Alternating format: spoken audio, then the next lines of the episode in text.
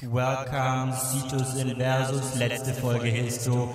Welcome to the show, Citus Inversus, let's go! Situs Inversus. Der Vorklinik-Podcast.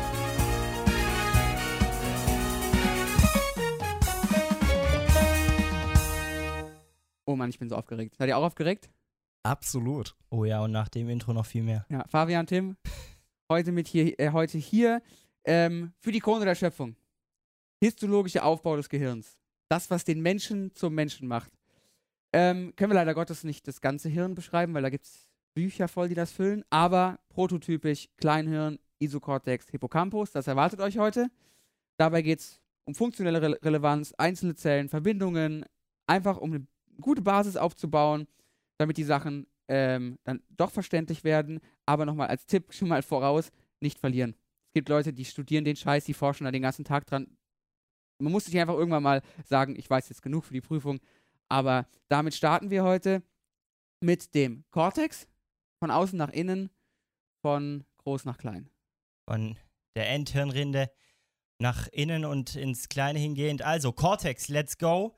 Der Cortex ist verantwortlich für, oder denkt man ist verantwortlich für das Fühlen, für das Bewusstsein, für, das, für die Identität des Menschen. Das alles findet dort statt. Die ganzen bewussten Prozesse werden letztlich dort initiiert. Es ist ein super spannendes Feld und wir wollen uns jetzt erstmal ähm, der Histo annähern. Und dafür gehen wir so vor, dass wir jetzt mal sagen, wir haben hier so ein Hirn. Ja, wir schneiden die Hirnrinde einmal durch und sehen hier zunächst mal erstmal relativ wenig. Wir haben hier was makroskopisch liegen. Das kennen wir alle aus dem, aus dem Makrokurs. Ähm, da sehen wir die verschiedenen Areale vielleicht, aber mehr auch noch nicht. Mehr sehen wir nur, wenn wir es unter das Mikroskop legen und dann auch färben natürlich. Da kommt dann der Schichtaufbau zum Tragen. Ja? Jetzt ist natürlich die Frage, okay, wie viele Schichten gibt es jetzt hier in so einem Cortex?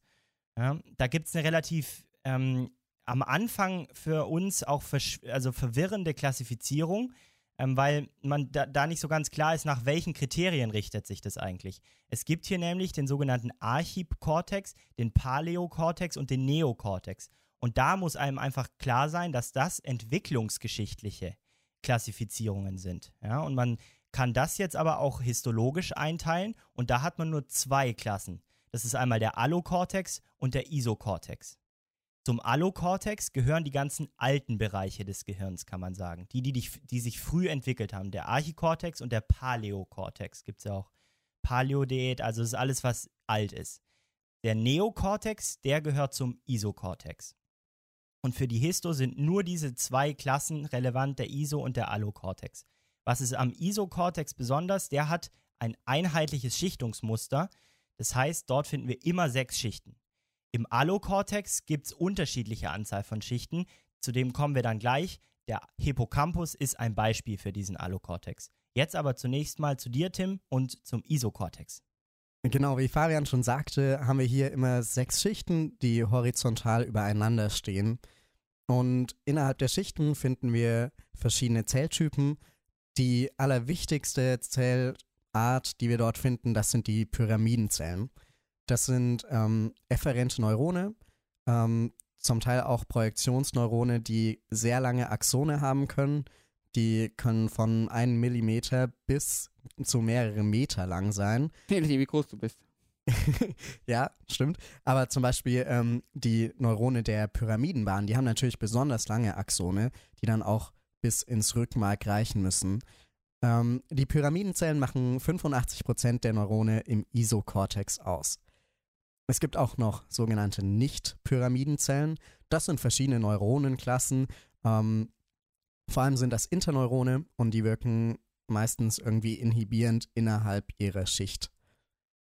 Man muss hier noch ähm, aufpassen, dass die Benennung im Kortex sich auf das histologische Aussehen der Neurone in der Nisselfärbung bezieht.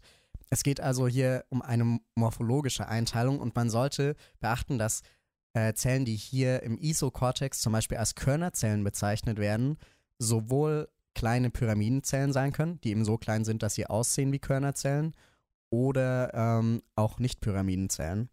Und das, was wir klassischerweise als Pyramidenzellen bezeichnen, da sind meistens die großen Pyramidenzellen gemeint. Jetzt habe ich schon kurz die Nisselfärbung erwähnt. Das ist die Färbung für Nervengewebe.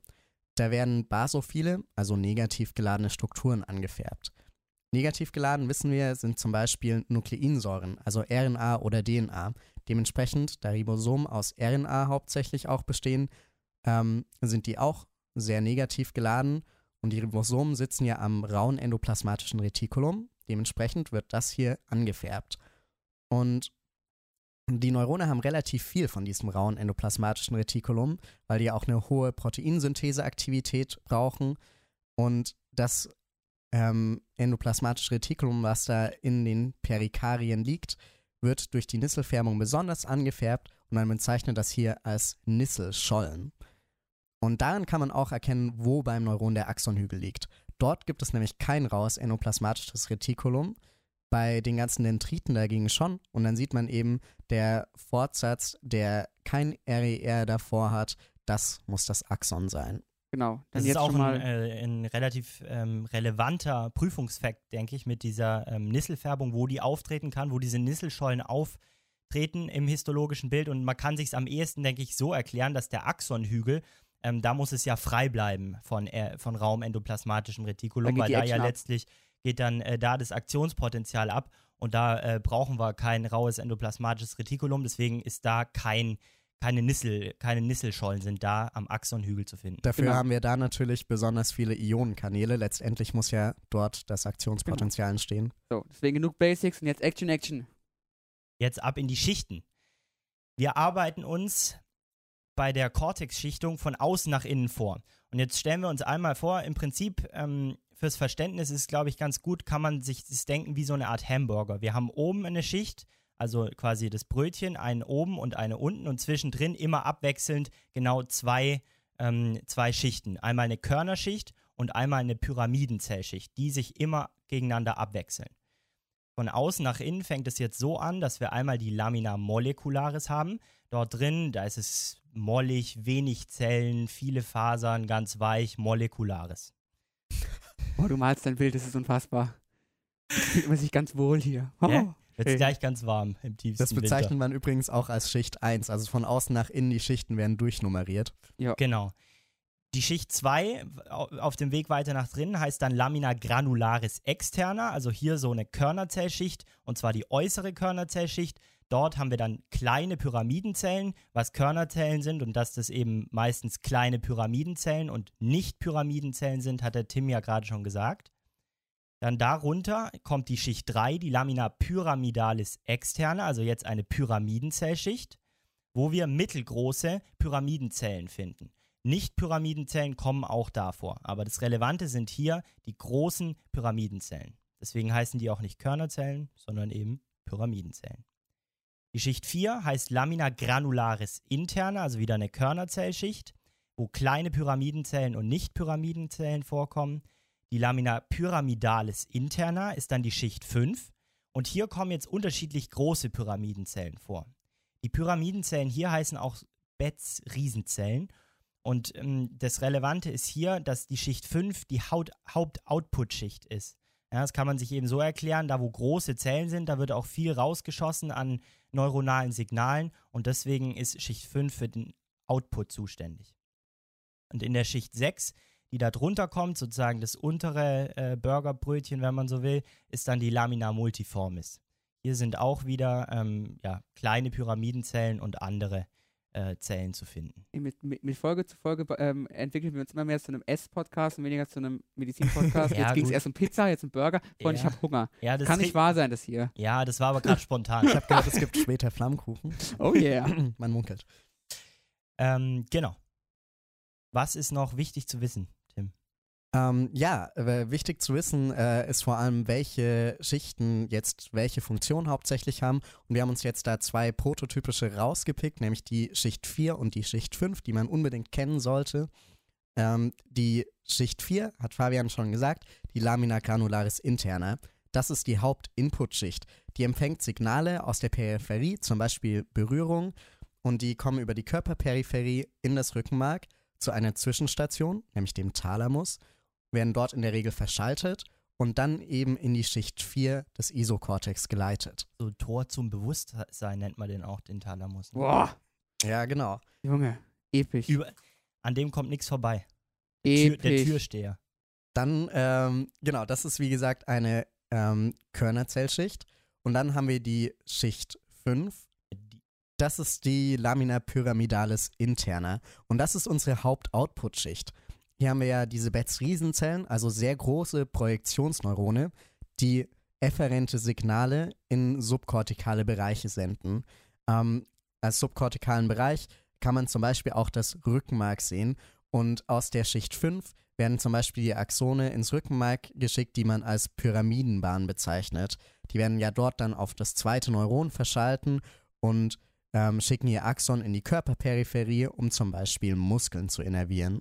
Übrigens gab es schon ganz früh ähm, in Deutschland den Herrn Brotmann und der hat, als man entdeckt hat, die Zytologie dieser, dieser Schichten des Cortex, ähm, hat der quasi so eine Einteilung vorgenommen und den ähm, Cortex in 52 sogenannte Brotmann-Areale eingeteilt. Und die richten sich aber zunächst mal noch nur nach der zytologischen Morphologie dieser Zellen. Und das Interessante und eigentlich auch die Errungenschaft von diesem Brotmann ist jetzt aber, dass diese Areale heutzutage sehr gut korreliert werden können mit der Funktion oder mit einigen Funktionen, die in diesen Arealen ausgeführt werden im Kortex. Nur so als Nebenfakt. Und so kann man dann den Cortex in Rindenbereiche einteilen und zum Beispiel sagen, ein bestimmter Rindenbereich ist vor allem für Sensorik wichtig oder ein anderer Bereich vor allem für Motorik. Genau, ja. So, jetzt das Neueste zuerst. Ne? Und jetzt geht es weiter in die Vergangenheit, in die Entwicklungsgeschichte vom Isokortex in Richtung Allokortex und dafür das Beispiel des Hippocampus. So ist es. Der Hippocampus ist ein sehr wichtiges Hirnareal ähm, und ist vor allem zuständig für das ganze Lernen, für die ganze Gedächtniskonsolidierung, also auch für Medizinstudierende. Nicht nur sozusagen aus inhaltlicher Sicht wichtig, sondern auch um die Fakten quasi im Kopf zu behalten. Wo liegt der Hippocampus? Er liegt im Temporallappen des Cortex und grenzt bis unter den Boden des Seitenventrikels. Der Hippocampus ist jetzt so der wichtigste Vertreter des Allokortex. Ja, der Allokortex ist immer oder ist in diesem Fall aus drei Schichten aufgebaut. Den Hippocampus kann man jetzt in drei Regionen unterteilen. Ja, also an der Stelle ist dann die graue Substanz in drei Bereiche zu unterteilen. Drei Regionen. Quasi wie so Streifen. Von medial nach lateral lauten diese Gyrus dentatus, dann kommt das Ammonshorn oder Cornu ammonis und das Subiculum. Und jetzt haben wir, oder ich mir überlegt, wie man ähm, sich das vorstellen kann, wie diese relativ komplizierte Faltung eigentlich ähm, äh, sich darstellt. Und dazu schauen wir von hinten auf das Hirn und betrachten den rechten Hippocampus. Wir nehmen jetzt also an, dieser Gyrus dentatus ist wie ein liegendes C oder wie so eine, wie so eine Schale, wie eine Wasserschale quasi. Äh, steht dort und jetzt kommt von rechts ein Schwan angeschwommen. Ein Schwan.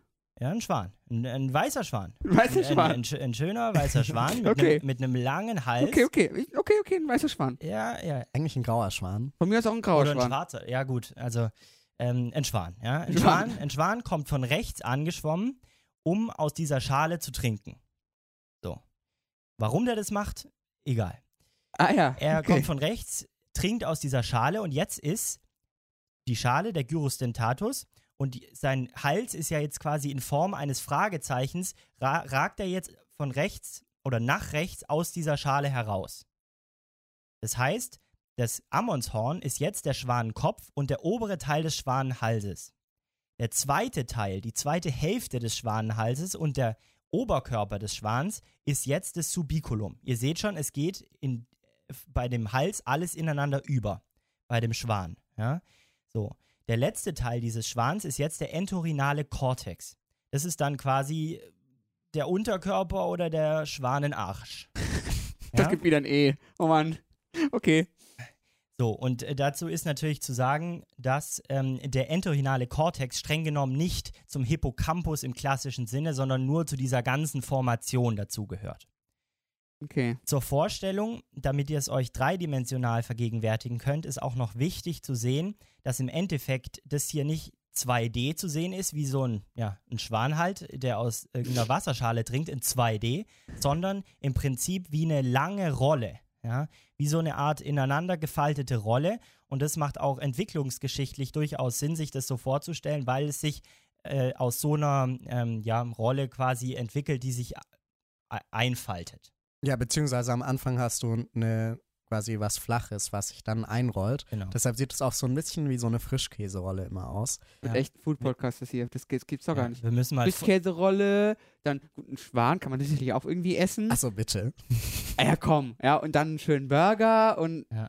ich sag Also dir ich darf mal eins festhalten, wir sollten wir vor aus. den, wir sollten vor der Aufnahme der Podcast-Folgen was essen. Ja, Nächste Mal. schade sicherlich, bestimmt nicht. Ähm, okay, aber Na es gut. hilft ja nichts. Wir machen weiter mit der Histologie Back to jetzt business.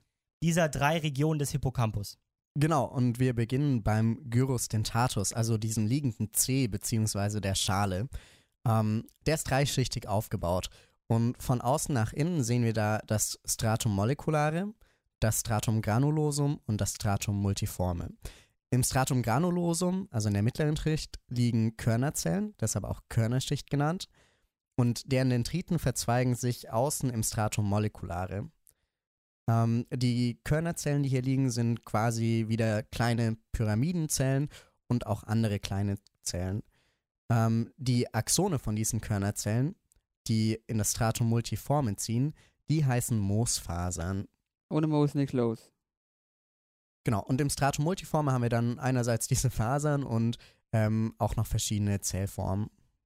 Übrigens ist ähm, dieser Teil des Hippocampus ist, ist ganz spannend, dass es ähm, eigentlich als den einzigen Ort oder an, an einem der wenigen Orte des ZNS ist hier ein Ort, wo Neurone neu entstehen können, aus neuronalen Stammzellen.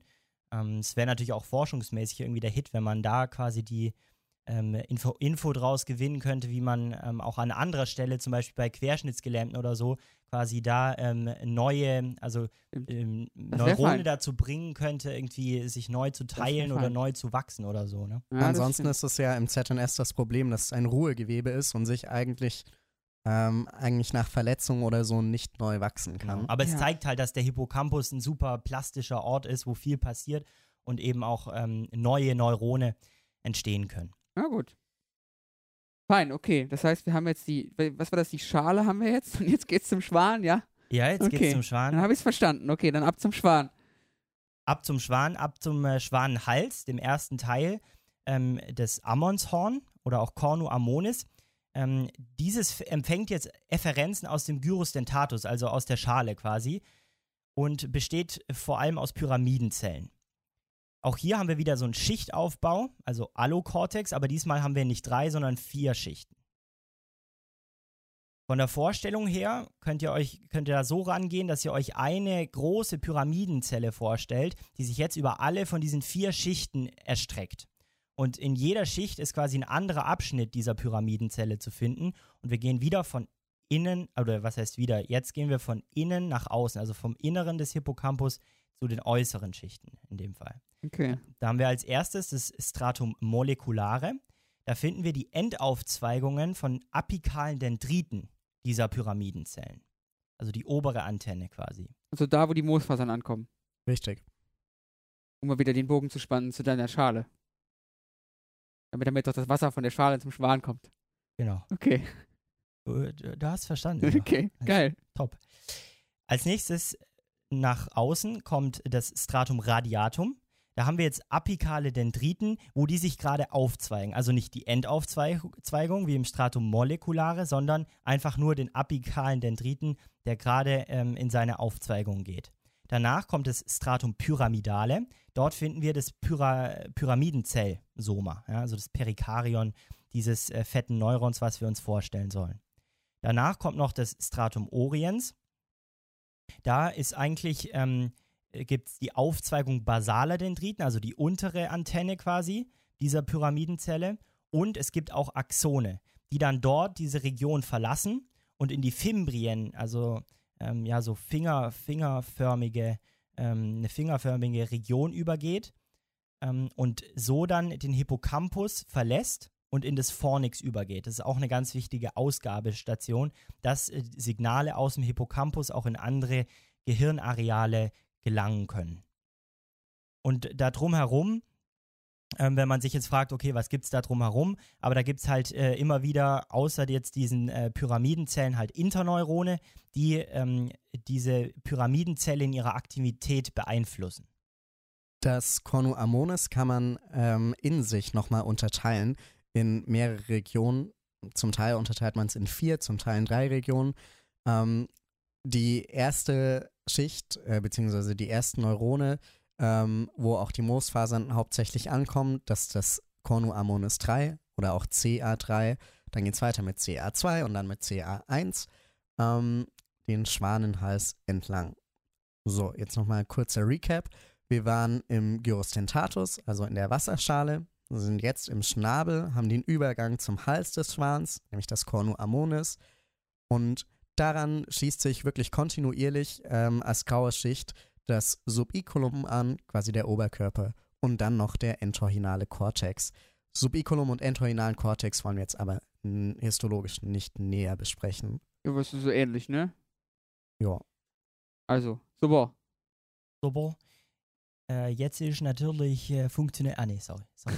Jetzt ist, Oh natürlich, äh, jetzt ist natürlich funktionell die Frage, wie hängt das eigentlich alles zusammen? Wie rasen jetzt diese Signale durch unseren Schwan, ja, durch unseren Hippocampus durch und wie ist das Ganze eigentlich verschaltet? Mhm. Hier kommen wir zum trisynaptischen Weg. Das klingt wie so eine, wie, wie, Wie das Trimagische Turnier. Genau, ja, so, so wie so Harry Potter. Der, Ja, der okay. trisynaptische Weg. Ja, nee, da bin ich nicht so bewandert, aber äh, gut, wenn ihr das sagt, also Ja. ähm, auf zum trisynaptischen äh, Turnierstart. Ja? Das ist dann der entorhinale Cortex. Von dort gibt es eine Verbindung zum Gyrus dentatus. Diese Verbindung heißt Tractus perforans und be besteht aus Fasern aus der Schicht 2 des entorhinalen Cortex. So, und dieser Tractus perforans wird jetzt als erste Synapse auf unserem trisynaptischen, also aus drei Synapsen bestehenden Weg bezeichnet.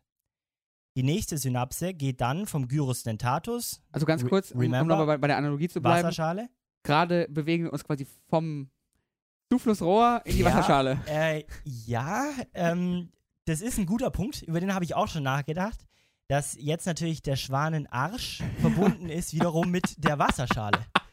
Boah, können wir Aber- da bitte nee, nee, nicht nee, tiefer Nee, einsteigen? nee, nee, stopp, stopp. Ich, ich, deswegen deswegen, deswegen habe ich, nee, deswegen hab ich ja gesagt, dass diese ganzen Bereiche halt super nah auch zusammenliegen in dieser Frischkäserolle. Ja? Ah, geil, okay. Also das, Vom Schwanenarsch Waschbecken, okay. Nehme ich. Okay, weiter. Das, das, das geht schon alles. Ja? Okay. Also, erste Synapse, Tractus perforans. Schön konzentriert bleiben. Ja. So, jetzt Gyrus dentatus, Wasserschale, auf zum Schwanenhals der CA3-Region. Was ist da die Verbindung? Das sind die Moosphasen. Ohne Moos nichts los. Ohne. Moos ist Top. nichts los zwischen dem Gyrus dentatus und unserer CA3-Region. Die Moosfasern sind die zweite Synapse auf unserem trisynaptischen Weg. Okay, wie geht's jetzt weiter? Jetzt kommt unsere Abfolge von CA3, also Cornu ammonis Region, zu CA2, zu CA1. Der Countdown. Der Countdown dadurch wird verbunden durch die Schafferkollateralen. Die Schafferkollateralen sind dann die dritte Synapse und das sind Abzweigungen, die aus der CA3-Region und aus den dort liegenden Pyramidenzellen kommen. Genau, tatsächlich haben da die Axone, ähm, nehmen da verschiedene Richtungen ein. Also die können einmal Richtung Fimbrien gehen und andererseits auch einfach in die andere Richtung abbiegen und ähm, diese Kollateralen bilden, die auch diese Schicht quasi durchdringen und wiederum zu den Dendriten bei den CA2 oder CA1-Pyramidenzellen gehen. Genau. Und ähm, jetzt gibt es natürlich noch die letzte Verbindung zu unserem letzten Schwanteil, nämlich von der, von der Cornu ammonis Region 1, CA1-Region, die letzte, zum Subiculum und dann weiter zum entorhinalen Cortex. Und das ist ja dann wiederum das Ende und auch der Anfang für die nächste Runde, nämlich wieder über den Tractus perforans zum Gyrus dentatus. Vom Arsch Das wieder in heißt- die Wasserschale. Ja. Gut, je- jetzt wird's richtig wild. Ja? Das heißt, Oh. das ist dann das Wasser quasi aus der Wasserschale durch den Hals, durch den Ja. Körper des Schwans, aus dem. Ja, das und haben wir in die jetzt alle Wasserschale. verstanden. Gut, also ein Kreislauf, ja. Hier fetzen quasi die, diese, es ist. Okay. alles ein Kreislauf. Auf jeden Fall, es hängt halt alles miteinander zusammen und wichtig ist hier nur zu sagen, dass das Ganze One-Way ist, ja. Also hier wird sozusagen, ja, ich lasse jetzt mal. Also es geht alles nur alle, eine Einbahnstraße Ja, die haben entlang. die Kacke rund gegeben. Ja, genau, weil das sind nämlich unidirektionale exzitatorische Ey, musst du Protektionsneuronen. Tims Gesicht sehen? Ja, ja, stopp. Boah, ich schäme mich richtig, ey. Okay, Also, also so, die Message nur hier Okay. unidirektional. Es geht nur in eine Richtung, weil es hier unidirektionale Okay, okay, okay. Projektionsneurone geht. Gut, gut, gut, gut, gut. alright, okay. So schließt sich also der Kreislauf. Ähm, wie schon gesagt, das liegt ja alles sehr nah beieinander, deshalb ist das auch gut möglich. Ähm, man kann sich hier den Hippocampus analog auch als so eine Art Durchlauferhitzer vorstellen. Also diese Informationen, die da reinkommen, äh, ja, sorry für die ganzen Bilder. Die. Informationen, die da reinkommen, die können da quasi ganz oft durchlaufen. Und es gibt aber natürlich auch Verbindungen vom Hippocampus, unter anderem in den Isocortex. Und auf diesem Weg, der, diesem Kreislaufweg quasi, werden sogenannte Engramme, also Gedächtnisspuren gebildet. Und ungefähr so kann man sich vorstellen, dass letztendlich Gedächtnis bzw. Erinnerungen entstehen. Der Speicherort dieser Erinnerung ist aber nicht der Hippocampus, sondern die, der Speicherort ist im Isokortex. Der Hippocampus ist nur dafür zuständig, die Infos, die von außen kommen, in den Isokortex einzuschleusen. Das ist das, was wir als sogenannte Gedächtniskonsolidierung bezeichnen. Quasi der, so der Verstärker quasi, ne? Genau. Und wie gesagt, äh, wir haben eben Verbindungen zu anderen Hirnarealen, Afferenzen, vor allem eben über den entorhinalen Kortex. Da kommen sensorische Infos wie Geruch an, aber auch Emotionen spielen in das Ganze mit rein und das wird alles integriert. Efferenzen haben wir wiederum auch in andere Areale, vor allem über die Fornix. Geht er wie hinten in so einem Bogen einmal rum. Also genau. geht hinten aus dem ähm, Hippocampus raus, dieser Bogen, und dann vorne Ja. in die. Das Scheißding Fornix musste rein. jeder schon mal auf, auf, auf einem Schnittbild erkennen. Vor nix. Ja, gut. Oder? Ja. Ja, Ja. Aber, aber schon ein, äh, was, was man schlechter erkennt. Ich finde, es gibt Natürlich. deutlich besser sichtbare Das meine ich ja. Dinge. Das ist ja das Schlimme dran. Okay, so, jetzt Final Countdown. Ähm, zum Kleinhirn haben wir ja Isocortex gemacht, Allocortex gemacht und jetzt kommt nochmal was anderes. Kleinhirn als sehr beliebtes Thema für den einen oder anderen aus dem IMP-Perium. Das Kleinhirn, Cerebellum, hat äh, sehr wichtige Funktionen. Die wichtigste ist sicherlich äh, die Gleichgewichtsfunktion. Danach ähm, basiert auch die ganze Stütz- und Haltemotorik und unser ganzer Muskeltonus auf der Funktion des Cerebellums. Und auch zielgerichtete, komplexere Bewegungen und die ganze Koordination, also beim Sport zum Beispiel, ähm, wird, alle, wird alles durchs Kleinhirn gesteuert. Und äh, zuletzt, das ist natürlich auch noch ein wissenschaftlicher ähm, Forschungsgegenstand, ähm, äh, hat das Kleinhirn auch kognitive Funktionen. Das Kleinhirn muss diese ganzen ähm, Funktionen, die es hat, natürlich irgendwie auf zellulärer Ebene umsetzen, beziehungsweise auch auf Ebene von Afferenzen und Efferenzen. Die Afferenzen zum Kleinhirn stammen vor allem aus drei Regionen, aus dem Großhirn, dem Hirnstamm und dem Rückenmark. Aus dem Großhirn erhält es Infos vor allem über geplante Bewegungen. Ähm, aus dem Hirnstamm dagegen hauptsächlich Infos zum Beispiel über die Gleichgewichtslage, die ja letztendlich aus dem Ohr, aus dem Vestibularorgan kommen. Und aus dem Rückenmark kommen vor allem Infos über Propriozeption, also letztendlich über die Muskelstellung und damit auch die Körperstellung im Raum. Die meisten Afferenzen bezeichnet man als Moosfasern. Achtung, nicht verwechseln mit den Moosfasern im Hippocampus, das ist hier nochmal was ganz anderes. Wäre wär auch zu einfach gewesen, den anderen Namen zu geben. Genau. Die Moosfasern hier, die, das sind eben äh, Afferenzen aus dem Rückenmark, außerdem aus den Nuclei pontes. Das sind Kerne im Bereich der Pons, die ja die Verbindung zum Großhirn darstellt. Und außerdem gibt es eben Moosfasern aus dem Vestibularorgan. Es gibt noch eine andere Art Afferenz in die Kleinhirnrinde. Das sind nämlich Kletterfasern. Und diese Kletterfasern kommen nur aus den Nuclei olivaris inferioris.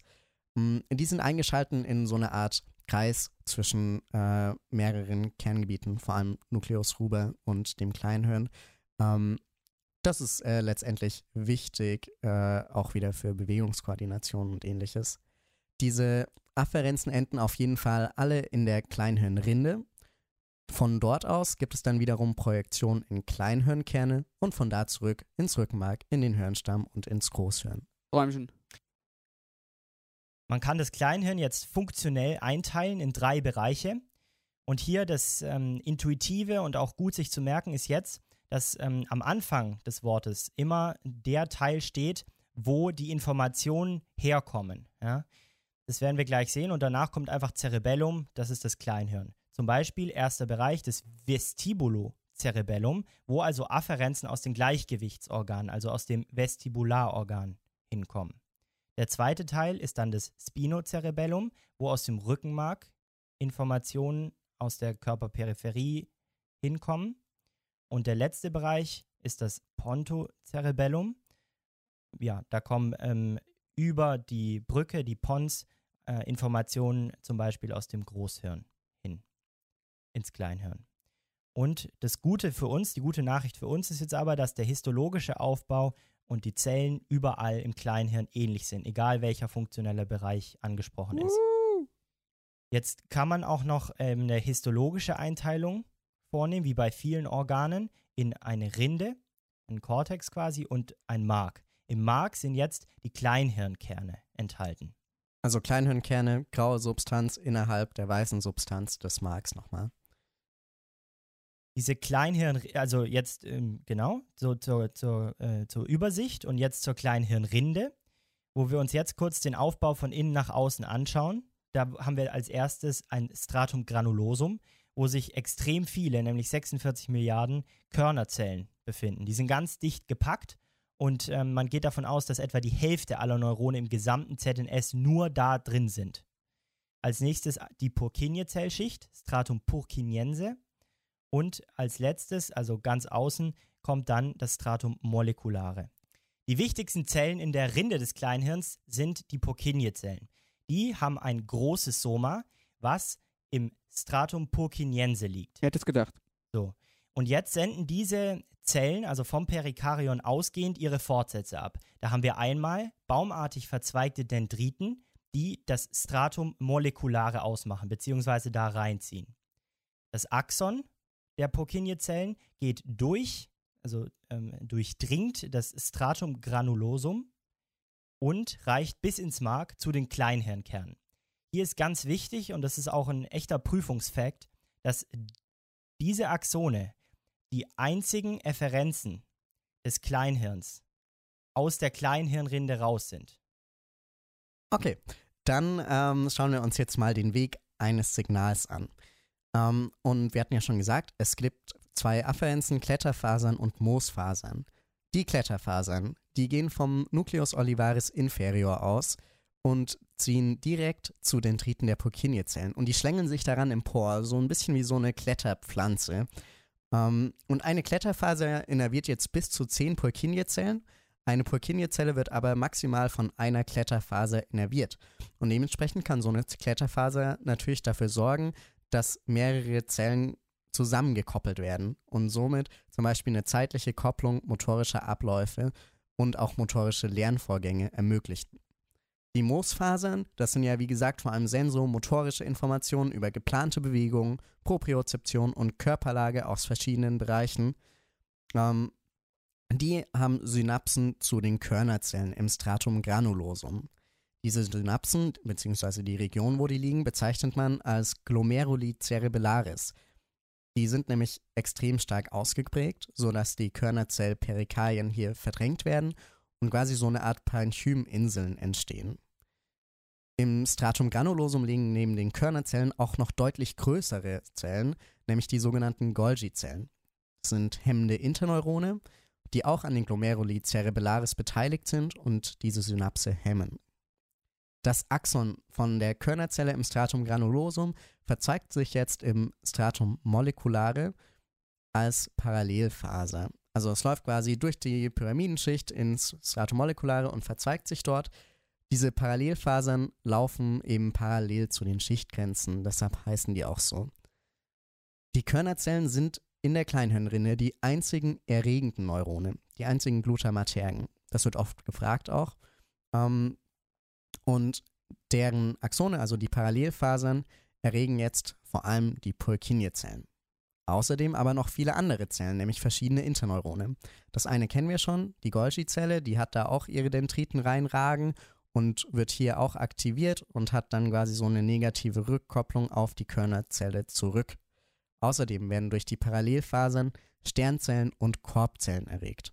Sternzellen liegen relativ weit außen im Stratum moleculare und in der Silberimprägnation haben die eben sternförmig verzweigte Dendriten, deshalb heißen die auch so.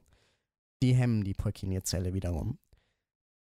Korbzellen werden auch durch Parallelfasern erregt, sind auch Interneurone, sind weiter innen im Stratum moleculare gelegen und die Axone von diesen Korbzellen, die ziehen weiter ins Stratum purkinjense und legen sich quasi korbartig um die Somata der Purkinje-Zellen und hemmen die. Kann sich kurz fragen, welcher Einfluss ist größer, Sternzellen oder Korbzellen? Natürlich haben die Korbzellen einen deutlich größeren Einfluss auf die Purkinje-Zelle, weil die viel näher am Soma sind und damit auch näher an der Entstehung von Aktionspotenzialen. Die Purkinje-Zelle hat jetzt diese ganzen Afferenzen bekommen und sendet selbst einen Axon aus zu den Kleinhirnkernen und diese Efferenz ist auch inhibitorisch. Wie gesagt, die einzigen exzitatorischen Neurone sind die Körnerzellen. Die kleinen Kerne bekommen jetzt also inhibitorische Signale von der Purkinje-Zelle. Irgendwie müssen die aber auch erregt werden und diese Erregung der Kleinhirnkerne erfolgt durch Kletter- und Moosfaser-Kollateralen. Deren Zellkörper befinden sich ja nicht in der Kleinhirnrinde, sondern irgendwo außerhalb. Ähm, deshalb bleibe ich dabei, dass die Körnerzellen die einzigen ähm, erregenden Neurone in der Rinde sind. Traumhaft. Also, wir brauchen scheinbar extrem viele Zellen, extrem viele Verschaltungen. Muss man sich einfach mal dieses Bild so angucken, was es auf allen gängigen Lehrmedien gibt. Dann ist es gar nicht mehr so schwer zu verstehen. Aber heißes Thema am Ende einer heißen Folge, am Ende einer heißen Staffel. So sieht's aus. Vielen Dank fürs Zuhören. Genau. Auch durch die Histologie. Kurzen Recap noch, bevor wir ähm, beenden. Die wichtigsten Facts von heute. Körnerzellen machen die Hälfte der Zellen der, der Neurone im ZNS aus. Purkinje-Zellen sind die einzigen Efferenzen aus der Kleinhirnrinde. Der Isokortex hat sechs Schichten.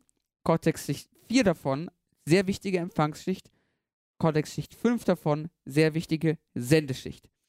Allokortex im Gegensatz, im Gegensatz, Gegenzug, wie auch immer, ich konnte mich nicht entscheiden, hat drei Schichten und die wichtigste Struktur als Vertreter ist der Hippocampus.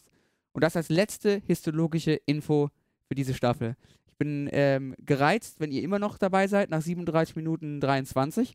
Und äh, wir bedanken uns auch von Sumia und Moritz, von allen, dass ihr immer noch dabei seid. Und ich hoffe, ihr seid ungefähr genauso heiß wie wir für das Grande Finale der Biochemie und der Physiologie.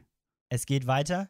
Wir begleiten euch weiter äh, durch die Vorklinik, geben unser Bestes und freuen uns, wenn ihr wieder dabei seid. Genau. Deswegen, liebe Freunde, lasst Lob und Kritik da auf Social Media, Instagram, der Vorklinik Podcast findet ihr uns, dass wir noch besser werden für euch, mit euch und deswegen viel Freude und viel Spaß in der neuen Staffel. Ja, danke fürs Zuhören. Bis Bis dann. zum nächsten Mal. Ciao, ciao.